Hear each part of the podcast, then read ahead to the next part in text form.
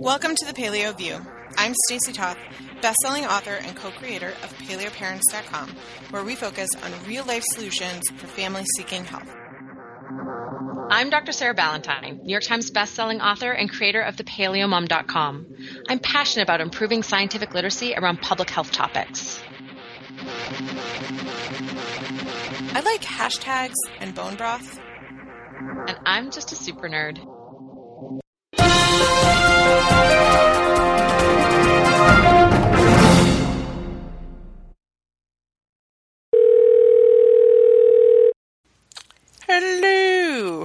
Your throat sounds better.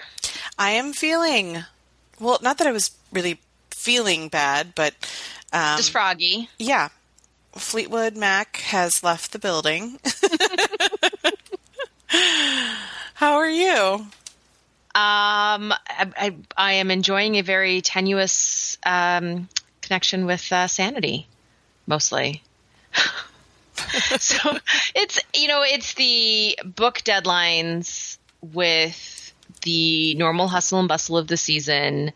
Um, my youngest daughter is just getting over strep throat, and um, and so it's it's always the like I feel like I've got everything under control until the little wrench, right? And the wrench was like all of a sudden having my daughter home from school for a couple of days and then trying to get through my to do list that I normally sort of count on the kid free time to do with a kid who needs, you know, attention and caregiving. So, so uh, you know, she's she's on the mend now. She went back to school today, and it's I'm I'm catching up. But it's it's just been um, it's just been a few days of um, a little bit just barely barely hanging in there. But can I tell you something? Uh, yeah. So we bought that's the, the history. We bought a fake Christmas tree the first year that my husband and I got married because we lived in a high rise apartment and we weren't allowed real trees. And we squeezed every possible extra year out of that tree that we could get about four years ago because the lights were all it was one of those pre-lit ones lights were all dying we spent three hours three of us um, clipping off the little plastic things holding the lights onto it to take the lights off and then we would add just regular like christmas tree lights to it That's commitment.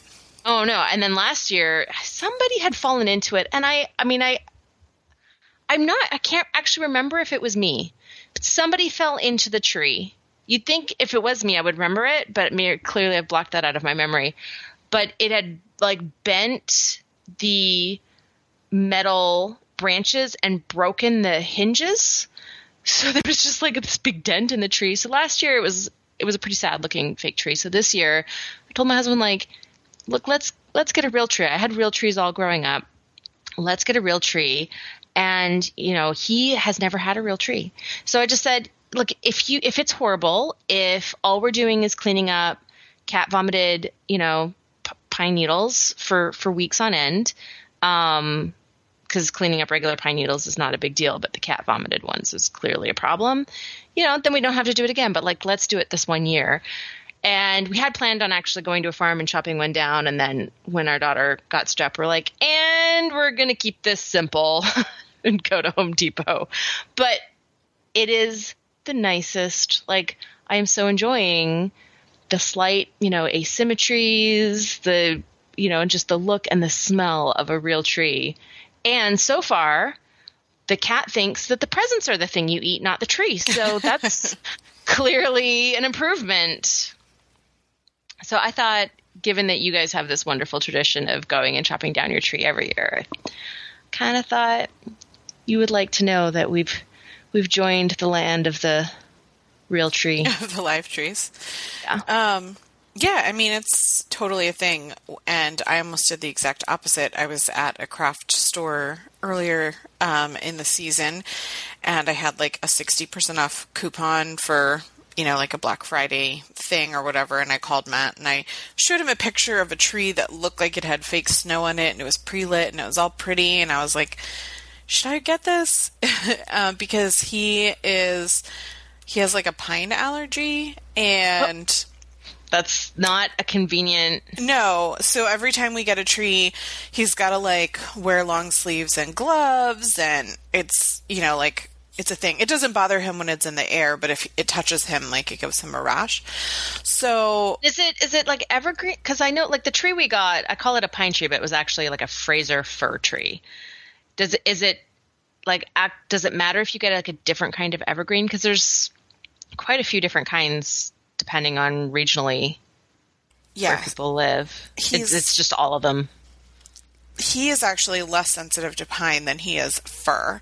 So last year we got a pine based tree, so he was less sensitive to it. Mm. Um, but all the needles fell off. I don't know if you remember the drama of last year. We didn't even have a tree on the holiday. So um, this year we went back to our usual fir, um, which, you know, we just got him gloves and long sleeves, and he washes his hands and arms after, and it's like it's a thing. He knows that the day that we get the tree and the day that we move the tree out of the house, like his arms are going to be rashy, but it goes away. And um, anyway, so I called him from the craft store and I was like, should I get this fake tree? I know that you have this allergy and it's pretty and it's on sale. Like, you know, we can just do this and not worry about cutting down a tree this year because also last year not having a tree and having that whole thing happen was kind of um, disheartening to say the least. So he was like, No, this is our family tradition. I love that you have this tradition. Like, I created this tradition and we've done this every year with all the boys. Like, absolutely not. We're not getting a fake tree. And I'm like, Okay, I feel less guilty about it. but, yeah.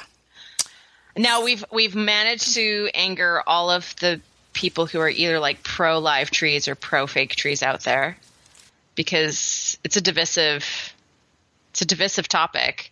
So we've managed to just alienate I think like five out of our six listeners. I don't think we did anything to alienate anybody. I don't think we said one was better than the other. Um, nope. And there are some people that don't celebrate the holiday or you know, that do or don't get trees and like to each their own. I think that's what this podcast is all about, right?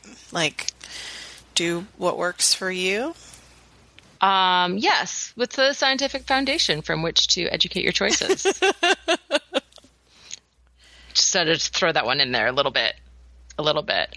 Um, I remember um, being in a panel with Mark Sisson and him answering a question with do what works for you but the question was you know such that there was like really clearly a scientifically founded answer and um and i felt like you know sometimes it's sort of easy to say this is a total tangent but sometimes it's easy to say you know do what works for you by way of uh, avoiding controversy or consp- uh, you know tackling conspiracy theory or you know getting into some of these topics where people are you know very very passionate one way or the other. And i think it's always important to sort of say you know there is there is some scientific guidance and then there's individual experimentation so kind of combining those two ideas um, you know the uh, do what feels right to you i mean pizza feels great to me I mean, it doesn't no, it doesn't actually feel great. it doesn't. but uh, but yeah, I sort of feel like feel like uh, ever since I heard him say that, I was like, oh, I am now every time every time the answer is you know do do what works for you. I want to add this little caveat, and it's going to be my mission now for the next decade, uh, with the scientific foundation to educate how you go about discovering what works for you. Um, I wonder if we'll get into that a little bit in today's topic. You'd think I almost said that on purpose. I mean, you are the queen of the segue. Just, just saying. Just saying. If the segues were up to me on this show, um, they would be awkward, and there would be like entire like blooper reels of awkward segues. it would be a thing. It would be like, and Sarah's awkward segue you know, it's it's. I think uh, we might need to make that a thing just for entertainment purposes. The awkward segue. Meanwhile, on the battlefield, no, it would be yeah. Um, no, it's it's a good it's a good thing that that job's not on my plate. Um, speaking of plates, see, it's not good it's really not good. I'm not good at this. Um, but so we've got a really interesting question, and uh, we've had variations of this question come up before, and we've never really talked about it on the podcast before. Um, but one of the reasons why I wanted to tackle this question today is first of all, it's from a 14 year old girl. And I love the thought that um, this person is, is putting into food. Um, but I think there's sort of two things to this question. So I, I kind of want to tackle the scientific aspect of what she's actually asking, but I feel like there's this other aspect to her question which ties into um, perfectionism, which I, I felt is is always sort of a good thing to touch on this time of year as we're hitting uh, New Year's resolutions, and especially when we're talking about teens, which are at such a vulnerable age in terms of their relationship with food. So I, I feel like there's a there's a lot of a lot of good stuff here. Um, and Carolyn's question is about food combining. Have you ever heard? You, you heard sort of about food combining? So only from a very notional perspective, um, in conversation context, or from a, like a raw vegan perspective, because I think to me, if you said that it's this concept of um, that I've heard associated with that community and eaten cer- certain certain types of foods, not with others. Um, and I think the only other person that I've heard talk about it too would have been on this podcast, um, where we had, uh, goodness, I'm not going to be able to remember their names off the top of my head. Rich Food, Poor Food, the awesome couple. Um, Vera and Jayson Calton. Yes, yes. Yeah. Um, and when she talked about just being aware more less food combining and more being aware of kind of a synergistic perspective and also some foods neutralizing others. For example if she eats spinach she says she doesn't consider any of the other nutrients that she's eating because it was um, blocking oxidiz- oxidation or I don't know. Those kinds of things just make my head spin a little bit too much. So I'm looking yeah, forward to think, you breaking down I the think science. it's one of those topics in which um, there's a tremendous amount of misinformation out there. Um, and what the Caltons were really talking about was anti nutrients, and um, and I think there's so if there is oxalic acid, which is what's in spinach. That's um, totally what I said. So yeah, it's close, very very close. So um, oxalates and phytates are similar in the sense that they bind with minerals, and once they've bound with that mineral, it's harder for our bodies to absorb that mineral. And with both um, phytates and oxalates, our, a healthy gut microbiome can actually liberate a lot of those minerals for us. So they help us uh, process um, the oxalic acid and the phytic acid and they liberate the minerals for us with a cap. Like there's only so much that a healthy gut microbiome can um, can can help us out with. Um, but there's this um, misunderstanding with both of these anti nutrients that um, if you have a lot of phytates in a food, if you have a lot of oxalates in a food, that you can't absorb any of the minerals from that food. There's not, or that you can't absorb any of the minerals from your meal. So there's this, there's a big difference between free oxalic acid or free phytic acid in a food versus oxalates and phytates. So the oxalates and fat phytates are already bound to a mineral. Oxalic acid and phytic acid are not bound. And there's very, very little oxalic acid or phytic acid in paleo foods. So what's in that food is already bound to a mineral and it can't then bind to other things. So if you're eating spinach and that spinach is bound up with the iron in the spinach, it's not going to it can't then just bind up the iron in your steak as well. So it it can't it can only bind to one like one molecule of oxalic acid to one molecule of of iron. Um, so it's not like it's it's rendering the other nutrients in your meal unabsorbable or less absorbable, it does make it a little bit harder to absorb some of the minerals in that particular vegetable. And the good thing is typically vegetables have more minerals than are just what's bound up with oxalic acid or, or phytic acid.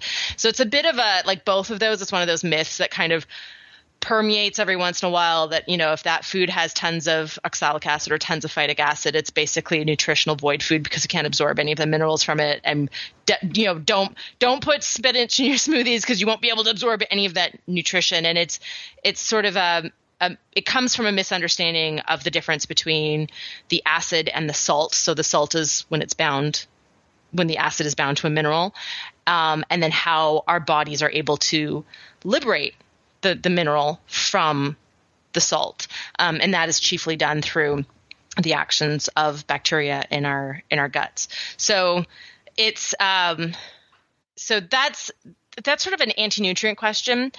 Um, Caroline is asking about what you touched on more, sort of um, uh, ideas that come out of the vegan community. I've also seen it in some uh, fad weight loss diets with the idea of um, combining oh, yeah. Yeah. right combining certain foods together because they'll be easier to digest and they'll do some you know it's depending on the community it's coming from there's other you know things oh it might do some good things for your fat burning or it might do some good things for your insulin or w- whatever it is um, and then very commonly within this you know how you're going to combine you know you're never going to eat steak and blueberries together because you know the world explodes or something but um, this idea of eating fruit by itself um, and then you, you know the this special magic combination of when you eat other things and sort of spreading out different types of food throughout the day. Um, so why don't I actually read Caroline's question, and then we can kind of get into that nitty nitty gritty uh, food combining. I think I, um, there, there's just there's there's so many different ways to tackle this.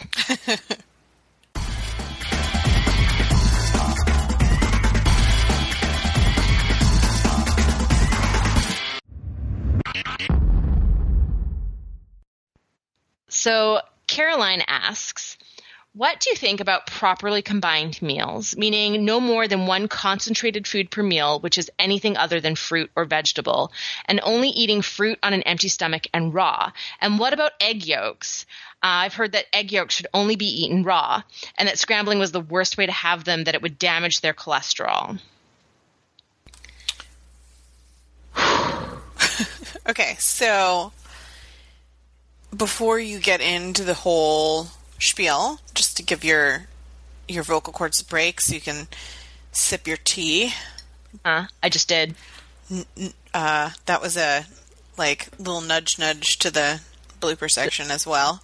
Um, it was a callback ahead. It's a call ahead. People will actually hear. It's great. Yeah. Anyway, um, so I think what's What's interesting to me is this um, idea that we've touched on in a couple of podcasts that I think you can bring full circle with the scientific discussion today. And we've had questions like the uh, type of cooking methods or does microwaving broth kill the nutrients? And in this case, does scrambling an egg yolk ruin the cholesterol? And I think that it's um, it's an unfortunate facet that we have disclosed before that there are people with access to the internet who can say anything they want. And so I would just encourage everybody, not just what Sarah's going to say, but in anything that you read, to really look at the source of information. Um, I know for me personally that I got a lot of questions and pushback about um, the health properties affecting people's blood in pork when we were writing Beyond Bacon because there was one paper that was referenced over and over and over again in the food communities that people just assumed uh, to be um, correct and valid.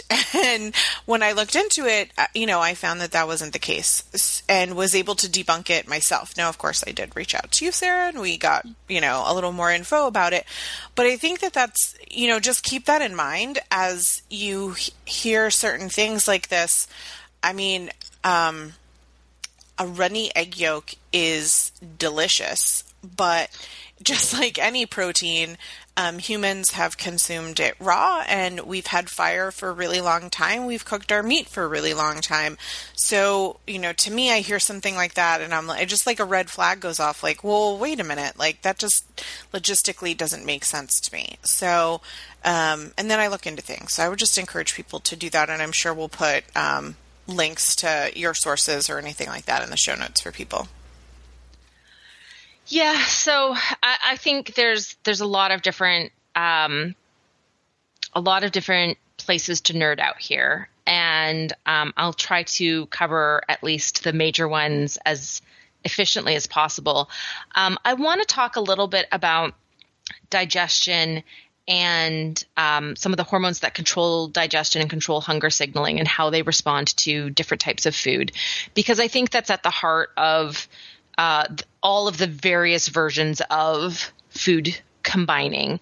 And when you actually understand how the digestive system works, it becomes really obvious really quickly that a complete meal is the best way to go. And a complete meal involves some animal protein, some vegetables, and some natural fats that are either, you know, those vegetables or meat are cooked in, or the natural fats that are occurring in those vegetables and that meat. And uh, and fruit, you know, fruit can absolutely fit into to a complete meal, as can nuts and seeds and eggs.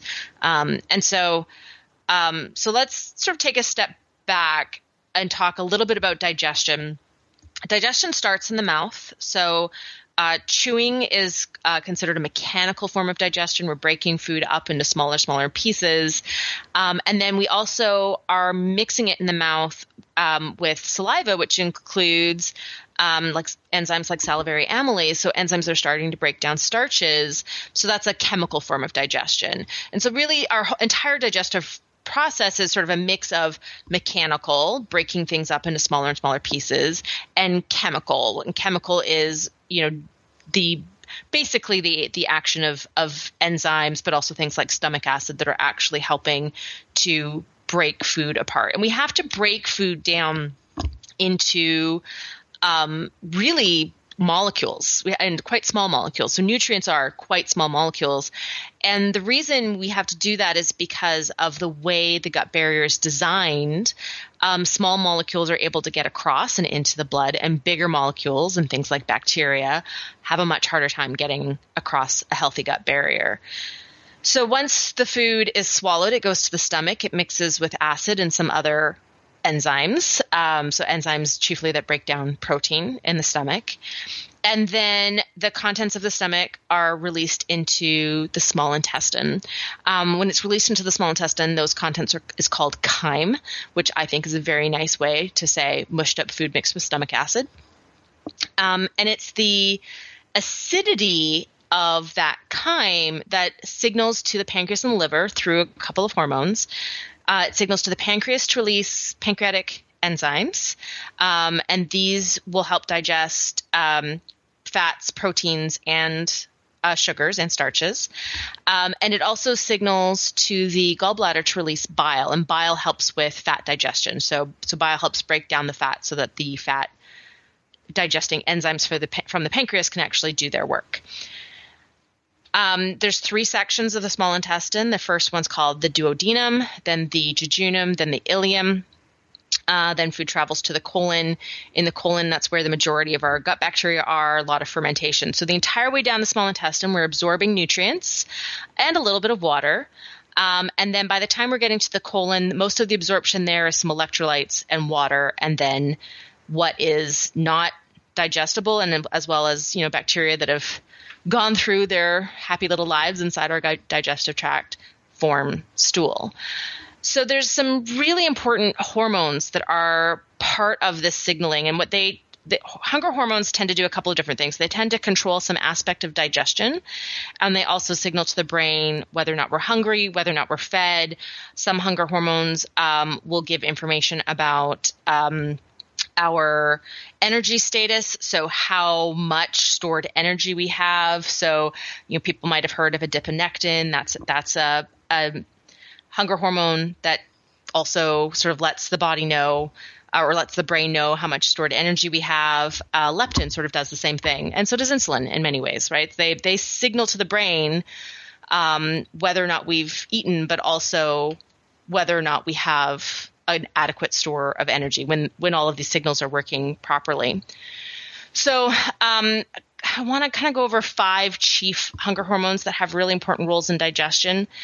Um, cholecystokinin is increased when we uh, eat fats predominantly. It's it's secreted by cells in the duodenum, so the first section of the small intestine, and it tells the brain that we're, we're eating. It's actually the fastest hunger suppressing signal to the brain after we've eaten a meal, and it's why eating fats with a meal is so important for satiety, um, and why you can you can show in a variety of studies that having um, you know, between sort of 10 to 40% fat content in a meal is a much more satiating meal than uh, a low fat meal, which is typically considered under 10% calories from fat.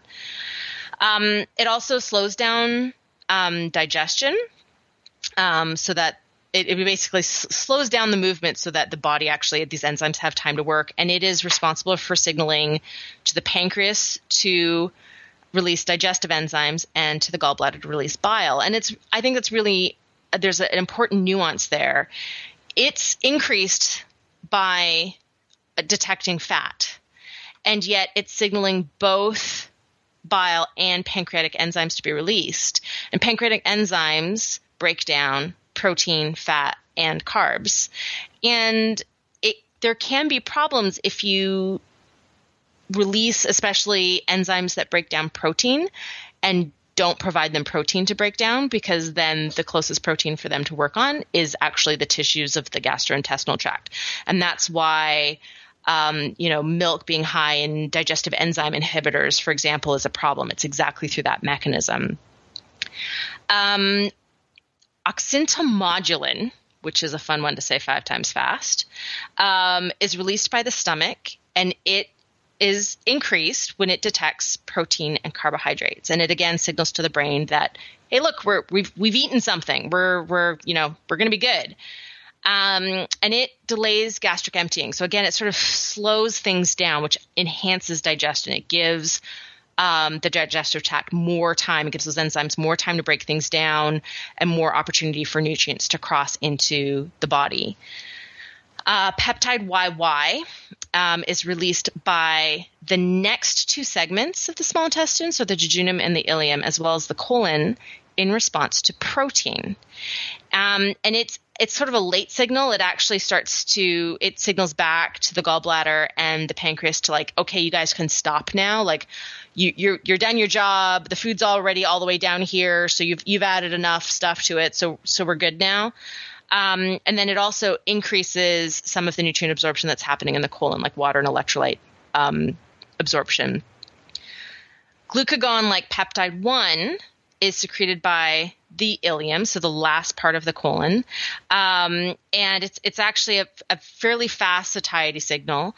Um, so it's also telling the brain, "I'm, I'm good it's actually increased in response to carbohydrates, fat, and protein.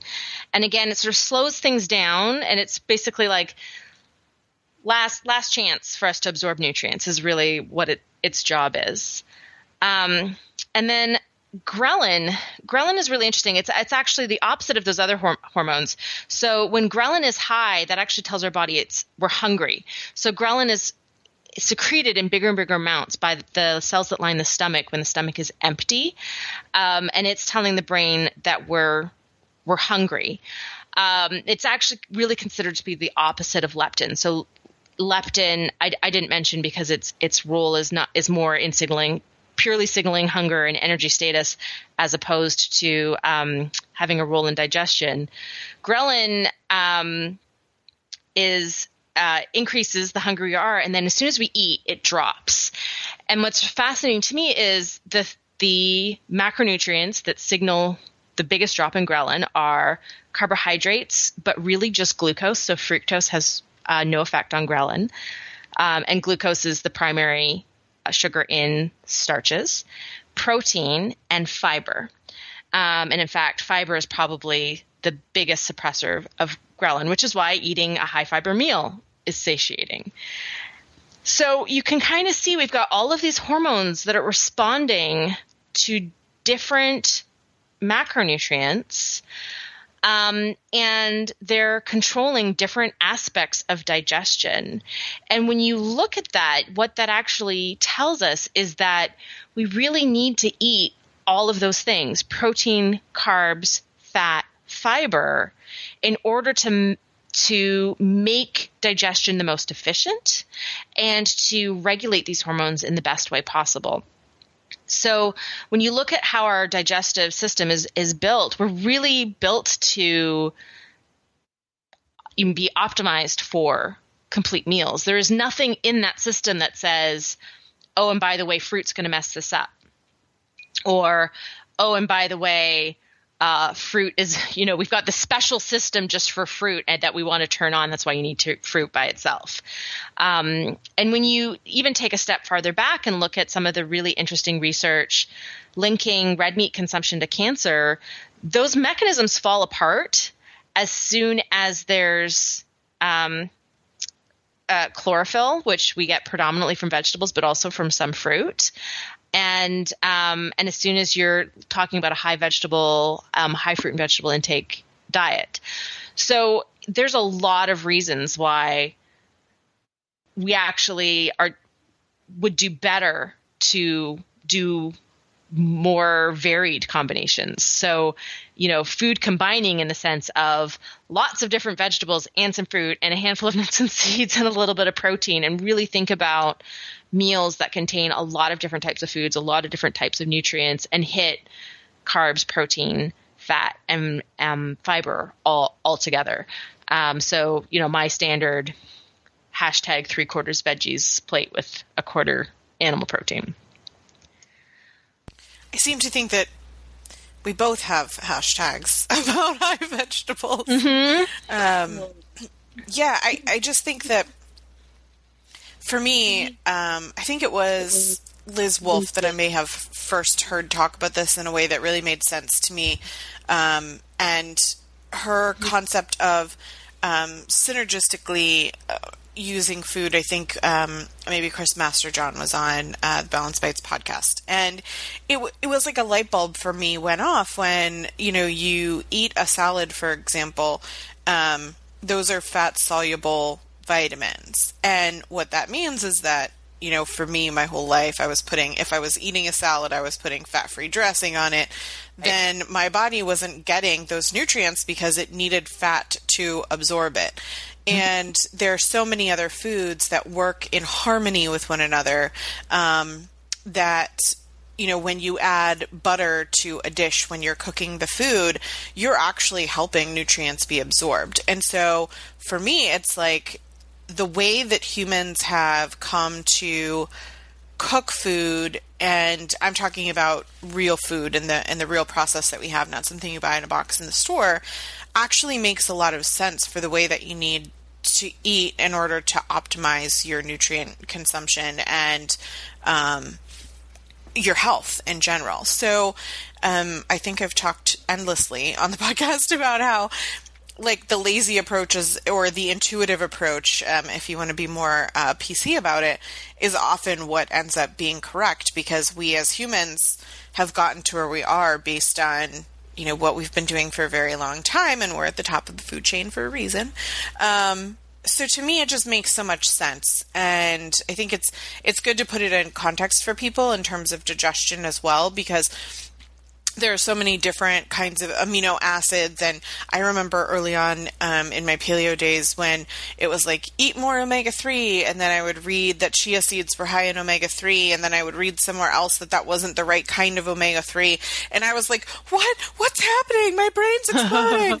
Um, but yeah. now it's to a point where i think you know we're, we're kind of breaking it down and trying to help people understand why all of that is and and you know to really just have it be the simple solution that we've always said, which is, you know, when you focus on eating real foods with a you know diversity of you know colors and textures and um, that kind of stuff alongside the you know proteins and other foods that you're eating your body is able to process that as a whole meal. And that's what it wants to do. It it doesn't want to be fed only one thing for a very long time or by itself and then be introduced to something else and i personally with a very sensitive digestion can be the first one to tell you that when i eat foods um, certain foods by themselves and not with other foods like my body will immediately tell me don't do that. Everybody out, right? So I'm like, I think I'm more sensitive to it than other people because my body has a unique mechanism, not having had a gallbladder and, and having, you know, long term digestive uh, issues, that it, it, puts up a flare really quick. Like, hey guys, that didn't work. Try again tomorrow. Um, so yeah. this is the try again tomorrow. I like. Yeah, yeah. Because you don't get um, you don't get another chance. It's usually breakfast that I mess up. Let's be real. And usually that's it's like tomorrow. Try again tomorrow. well, yeah. The bre- breakfast is a challenge. Well, especially because I mean, I don't want to rehash what we've said a million times, but without having a place to store bile, um, I my body has gone a really long time without eating while I sleep. And you, Sarah, you wake up in the morning and your body has the storage of bile in it. Do and you can drink your butter coffee. I can have yep, I can have uh, Pure Indian Foods Coffee Plus Plus and yep. some collagen in my coffee and my and coffee by itself actually stimulates the secretion of of bile from the gallbladder. Um, but if you don't have a gallbladder, doesn't it doesn't doesn't womp, womp. doesn't do, do that. There's no stomach acid waiting for you, and coffee plus butter on the system, and your body's like, whoa, not so much. Just and, and my body, on the other hand, is like, yes, it's okay to be awake now. it's different. It's a different. It's a different thing. This is kind of an inside joke for everybody because whenever I go to Sarah's house and she offers me coffee with butter in it in the morning, I give her that look like, "Really? Do we have to have this conversation again?" I know. And I, she gives I, me the look like, oh, "I'm so sad for you." I know. Well, and I think it's because I'm always offering you the coffee as I'm making mine, so it's not like I'm fully awake yet. So right, I'm just right. in the. I know that I need this so clearly everybody else in the room needs this. so it's just that's that's there's really no more complex thoughts at that time of morning than that. Um, let's talk about the other the egg part of this question. Um, because it's another sort of misconception out there that cooking a food destroys it, right? That cook microwaving a food kills the enzymes in that food. Um, you know, so first of all, um, microwaving does not destroy food in any way differently than heating a food does. So the molecular changes that are happening when you microwave a food are the same molecular changes that are happening when you cook a food with other methods. And there's actually a collection of papers showing that microwaving uh, food because you tend to use less water um, can actually preserve some of the vitamins and minerals that would normally be leached into the water if you were to, you know, steam vegetables on the stovetop, for example. Um, and I've got a, you know, very thorough, sciency, all the the scientific references post on my website if you're concerned about microwaves um, to, to go read. Um, but there's this idea that sort of expands beyond that is that you know there's something inherent to raw food that is um, advantageous to us. Um, and while it's true that some nutrients can be degraded by cooking, it, there's actually other nutrients that can be formed by cooking. And cooking helps to start the digestive process for us. I mean, cooking. Um, cooking in many ways is sort of pre-digesting. Fermenting is sort of very similar in that in that same sense. Um, you know, we as a species started controlling fire about one and a half million years ago, and by 800,000 years ago, we were for sure cooking the majority of our food. And evolutionary biologists believe that cooking was learning how to cook our food was the thing that made us human because we were suddenly able to access so much more energy from that food. So when food is cooked, we can actually digest it more easily and we can absorb more nutrients from it. Um, and that gave us this huge evolutionary advantage that allows us to grow these big brains and you know continue our refinement of tools we were using tools before that um, but that that was you know one of the major turning points in, in human evolution was cooking food.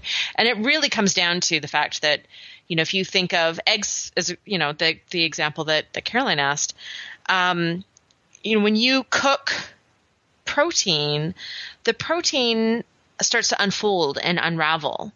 And that's something that our digestive enzymes have to do in order to break that protein up into the individual amino acids, and it's individual amino acids that have to cross the gut barrier. So anything that we can do to a food that starts unraveling or starts breaking things down beforehand typically is beneficial, um, with the exception of when you start breaking, you know, vitamin C molecules down, our body can't reform the vitamin C molecules. Um, and vitamin C is one of the most sensitive nutrients to cooking. So it's one of the ones that's degraded the most, and it's typically degraded about 10%. So if you steam broccoli, you're going to lose about 10% of the broccoli, or 10% of the vitamin C. The, the broccoli's still there it's just the vitamin C that lives. um, and so, uh, the, but on the other side of it, um, there's actually some nutrients that can be formed um, in cooking, especially some really interesting phytochemical antioxidants that can be formed in cooking vegetables. So, um, when you look at, at that information, what it tells us is that protein really is best cooked all the time. Um, fats can be damaged by high heat cooking, so they can oxidize, and that's not good for us to eat oxidized fats because that can be inflammatory. And cholesterol is a fat molecule.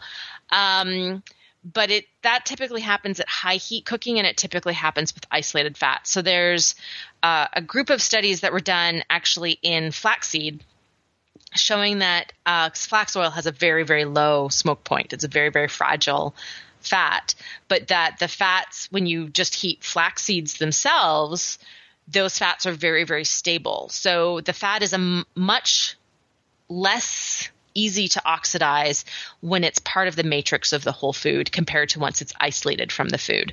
So we really think about damaged fats more in the context of you know, putting um, olive oil into too hot of a pan before we saute some vegetables, um, or cooking with fats that are extracted using high pressure and high heat processes. It's one of the reasons why things like canola oil and soybean oil and corn oil aren't considered part of paleo because those oils when we buy them at the grocery store they're already damaged from the manufacturing um, but when it comes to cooking you know uh, some eggs or a piece of salmon or or a steak, um, you know those those fats when they're still part of the whole food are, are, much much much more stable, and we we generally don't need to worry about it as long as we're not, um, you know, cooking them by. I don't know. I don't, I'm trying to think of something like super fast, like blowtorch or, you know, really really high heat. Um, but even then, you know, if you think about, you know, barbecuing, um, yeah, I was gonna say like barbecuing or broil, even broiling. I think people forget about. Like I've seen people coat vegetables in flax oil and roast them, but then like put on the boiler broiler at the end to caramelize them, and that always kind of gives me like nails on a chalkboard. So okay, let's let's talk about some of the carcinogens that are formed by high heat cooking. So, um, and there are some, right? There are some that are formed um, either like when grease lands on coals, there can be some carcinogens in the smoke, um, and there can also be some anti-nutrients and some some carcinogens formed, like that char, right? The, like the browning is anti-nutrients; they're they're not carcinogens. The char is is carcinogens, and it's so tasty. They're the tastiest carcinogens out there. Um, there's a lot of science to to show that as soon as we're eating vegetables with that meal, um, that we're talking about you know something that's pretty like benign. Um, so like I wouldn't suggest eating charred steak every single day by itself. Um, but barbecuing once in a while, um, you know, that like if you start looking at um, something like advanced glycation end products, which are produced in high temperature cooking, um, and people get really worked up about advanced glycation end products because they are oxidizers, right? So they cause oxidative damage, and that propels aging and inflammation and all these bad, horrible things. Um, but the dominant source of advanced glycation end products is um, uh, endogenous rather than exogenous. So it means our bodies make them rather than we consume them and our bodies make them in response to high sugar content.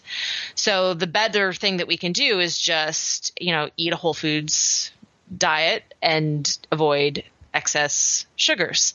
Um, and then when you reduce that endogenous production of advanced glycation end products, suddenly barbecuing is a very small contribution. And when you start talking about all of the cancer protective effects from a high vegetable diet, as long as we're having that barbecued steak with a salad, you know, we should be in a good zone. Um, might be a little bit different for somebody who knows they have genetic risk factors for cancer. Um, but for for everyone else, you know, there's there's as long as the vegetables are in the mix, um, the whole the whole topic becomes sort of moot. So, um, so cooking cooking good, uh, burning things not as awesome. Um, oil that's smoking should be thrown out. Um, but you know, really, it comes back to hashtag more vegetables than a vegetarian and hashtag three quarters veggies are, are two of our, our, our hashtags. Um, and really like back to that complete meal and, and the benefits of that complete meal go beyond digestion, but also go to, um, the synergy, right? That's what it is. It's the synergy of, having all of these antioxidant phytochemicals and you know vitamins and minerals and the nutrients that our immune system needs to work properly. Because our immune system one of its jobs is to be on cancer patrol. Um, and there's this idea that um, you know I, that we all develop cancer six times in our lives. Um, you know that's probably not actually true but the idea comes from the idea that the accident of cancer happens and it's our immune systems that are part part of their job part of what they're designed to do is detect those cells that um, transformed into to cancer cells and kill them. And that what's a, one of the things that's happening in cancer is a breakdown of the immune system. And ironically enough a breakdown in the immune system in almost exactly the opposite way that the immune system breaks down in autoimmune disease.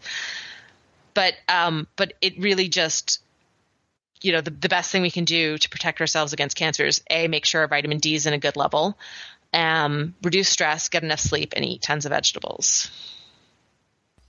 It's funny i feel like i might have mentioned that once or twice before. Eat uh, so eat some vegetables. Did i say that yet? This podcast was like eight so, so this is my favorite thing. I've i've actually been up you know going back into the research and really making sure that my information is as up to date as possible for writing paleo principles. And what's been really neat for me i'm actually working on the vegetable chapter now. So you know there's that. That's maybe why a lot of this information is fresh in my head. Um, but uh, science is now basically showing that we should be looking at eight servings of vegetables a day as a minimum and it's to me it's it's fascinating because in the sort of the the oldie timey days of five years ago, um, you would look at scientific studies and they would they would look at they would break people up into people who had zero servings of vegetables a day, one or two servings of vegetables a day, three or four servings of vegetables a day, or five or more.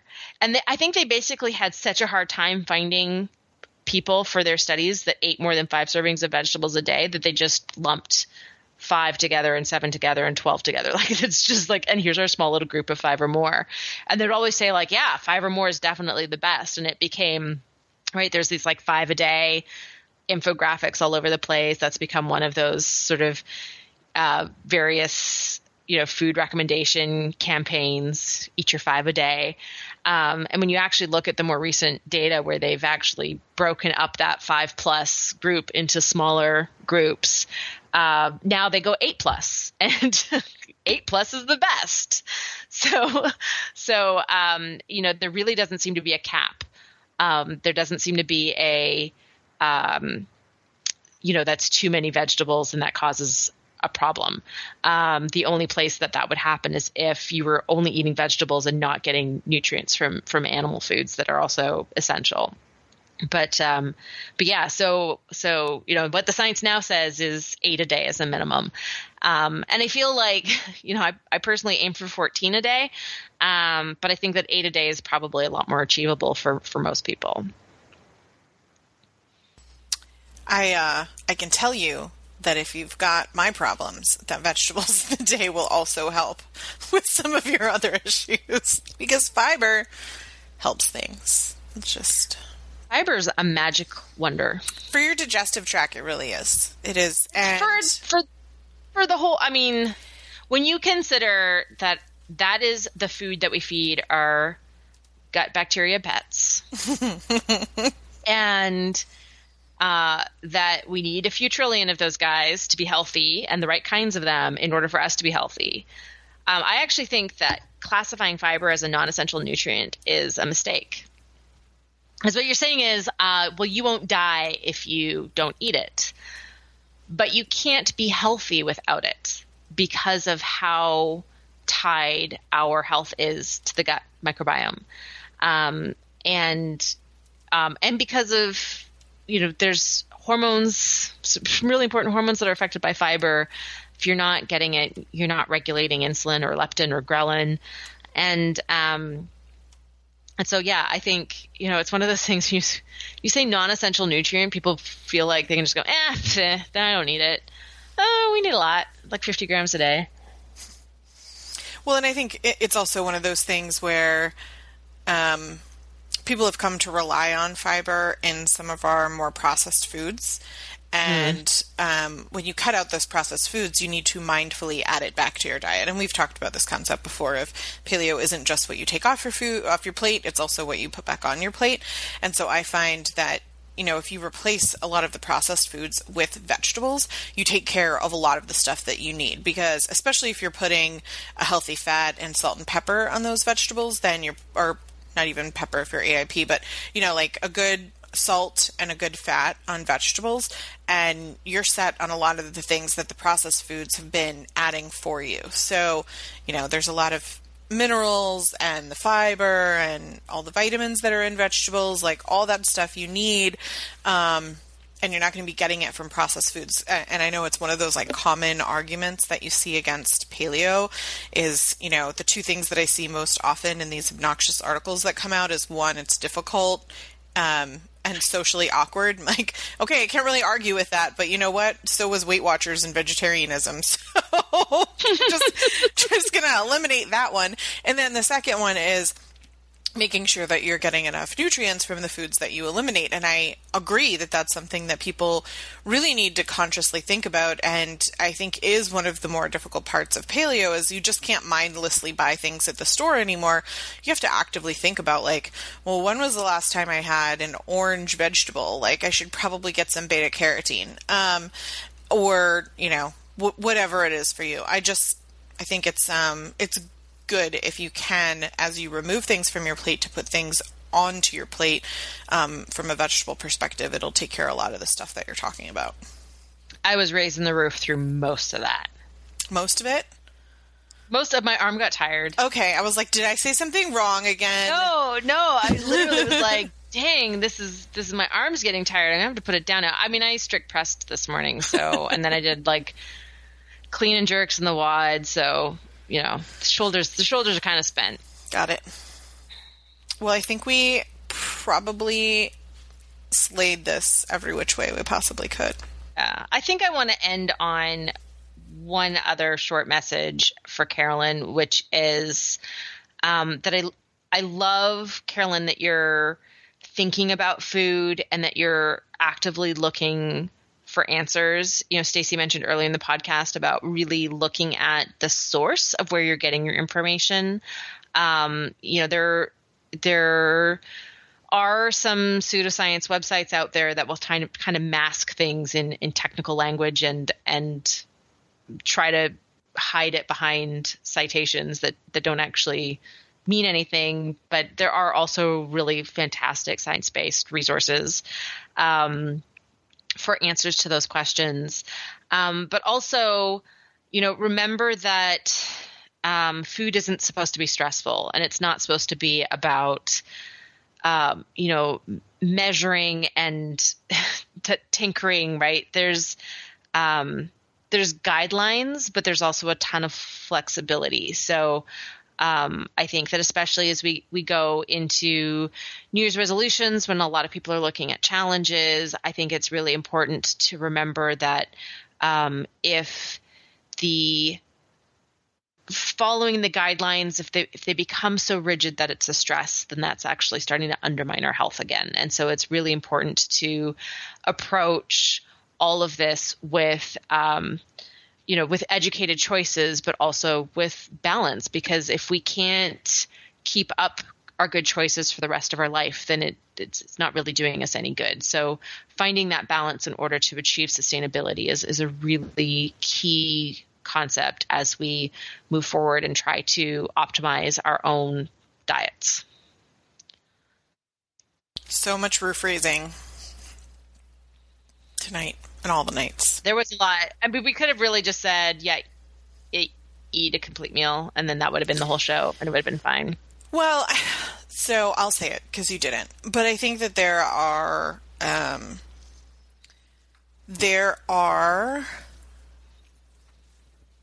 pseudo wackadoos out there who I think yes, prey not a, uh, not a word I would normally use. Right, who kind of prey on people who are looking for answers and they come up with stuff and whether I, I genuinely believe that some of them um, know that they're giving misinformation and that it will get site hits, but I do think that some of them believe that they're helping people, just as we believe that we're helping people. But that's why it's important for everybody to really look at the source and the facts behind what they're being advised to do. And you know whether that's consulting with a medical professional or reading the um, source linked articles yourself and if it links back to another uh, random blog post versus a medical article that'll tell you something. So i think that um, I think it's just very frustrating to be on the end of, you know, dedicating a portion of our lives to helping people and then to see that I feel like sometimes people are being swindled. And I,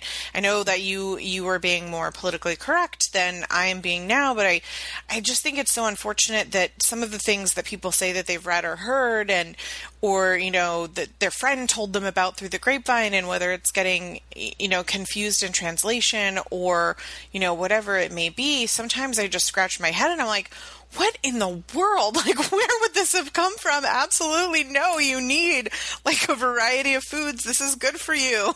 There's a reason. So I think, um, yeah. So that there, I just, I just, I unfolded your political correctness there for you. That's all. Thank you. I appreciate it. all right. Well, with that note, what would what would the show be if not for a little soapboxing and wackadoodleness. Um, Every show should have wackadoodles. I got I got you covered. I'm totally fine to uh, bring that in somehow each time. Maybe even use that as the bridge each each week. I mean, right. bonus points for me. Speaking of wackadoodles, thanks everyone for listening. We'll be back next week. Thank you for listening to the Paleo View. If you enjoyed the show please take a moment to rate us on iTunes. You can also support us by shopping for our favorite paleo products on the sidebars of our individual websites or by donating through PayPal. Hello! Hello! I am ready. Okay. What are you? One more time. Ready. okay then. I just felt like rolling my R. I need a sip of my tea first. so much better. I'm so grateful that you made me a part of that experience with the with the audible sipping noises. I thought you'd enjoy that. You I wanna, did. I wanna, did. You want to rerun? This is this is the sequel right here. Sl- slurping with the sipping bonus material right there. Right? So sometimes the sequel actually is better than the original. I mean, not usually, but every once in a while, there's a real gem, and that was that was one of them. Uh, oxalates and phthalates, uh, or phytates, We say that again, Matt. You're going to have to, because phthalate is not a word I want on the podcast. just have to. I'm just really looking forward to that in the bloopers. Seeking the truth never gets old. Introducing June's Journey, the free to play mobile game that will immerse you in a thrilling murder mystery. Join June Parker as she uncovers hidden objects and clues to solve her sister's death in a beautifully illustrated world set in the roaring 20s. With new chapters added every week, the excitement never ends. Download June's Journey now on your Android or iOS device or play on PC through Facebook Games.